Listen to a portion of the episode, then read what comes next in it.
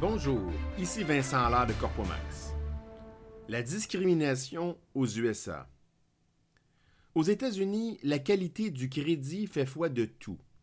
Autrement dit, si votre historique financier brille de tous ses feux, vous pouvez obtenir mer et monde. Ça, c'est ce que la publicité tente de vous faire croire. Mais la réalité est quelque peu différente. La discrimination, souvent colorée. Il y a quelques années, un homme détenant un excellent emploi au sein d'une importante entreprise située près de chez moi a effectué une demande de prêt hypothécaire. Demande refusée. Il est allé faire la même demande dans une autre banque. Encore refusée. Puis une troisième. Puis une quatrième. Même résultat. En désespoir de cause, il a présenté sa demande à l'une des institutions financières sollicitées, mais cette fois-ci par Internet. Miracle! Sur la base des mêmes informations, sa demande fut acceptée. Pourquoi? Parce que la division virtuelle de cette banque, tout à fait réelle, n'a pas pu constater la couleur de sa peau. Noir. La discrimination, souvent silencieuse.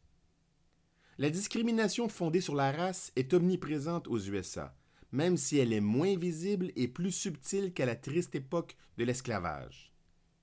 Des amis de race noire m'ont affirmé que, dans les grands magasins comme dans les minuscules boutiques, elles sont continuellement suivies par un employé. Souriant comme un poteau de téléphone, muet comme une carpe, qui ne leur adresse même pas la sempiternelle invitation Puis-je vous aider? La discrimination, souvent tôt dans la vie. Dans le sud de la Pennsylvanie, tout juste au nord du Delaware, il y a peu de personnes de race noire, mais beaucoup de Mexicains. Ces gens de petite taille et au teint basané souffrent aussi de rejet social. Généralement, ils occupent des emplois de misère culture de champignons, tonte de pelouse, récolte de fruits et légumes, etc. Ils possèdent des automobiles ayant peine à rouler. Ils habitent des maisons où plusieurs d'entre nous n'oseraient même pas remiser leurs articles à jardin. Les enfants mexicains fréquentent l'école publique, mais ne sont pas invités à se mêler aux autres étudiants. La discrimination, parfois frontalière. Même les Blancs peuvent parfois souffrir de discrimination. Peu après notre arrivée aux États-Unis en 1999, une de nos voisines, sans doute choquée par une discussion houleuse avec la mère de mes enfants, a susurré en notre direction, mais de façon tout de même audible, les charmants mots Go back to Canada.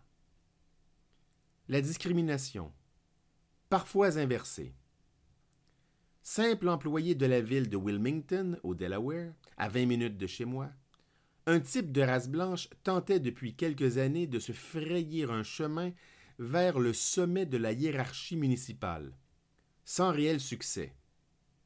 Après réflexion, il commença à croire que le programme mis sur pied par son employeur afin de favoriser l'avancement des minorités visibles agissait en quelque sorte comme un frein à sa propre ambition de grimper les échelons.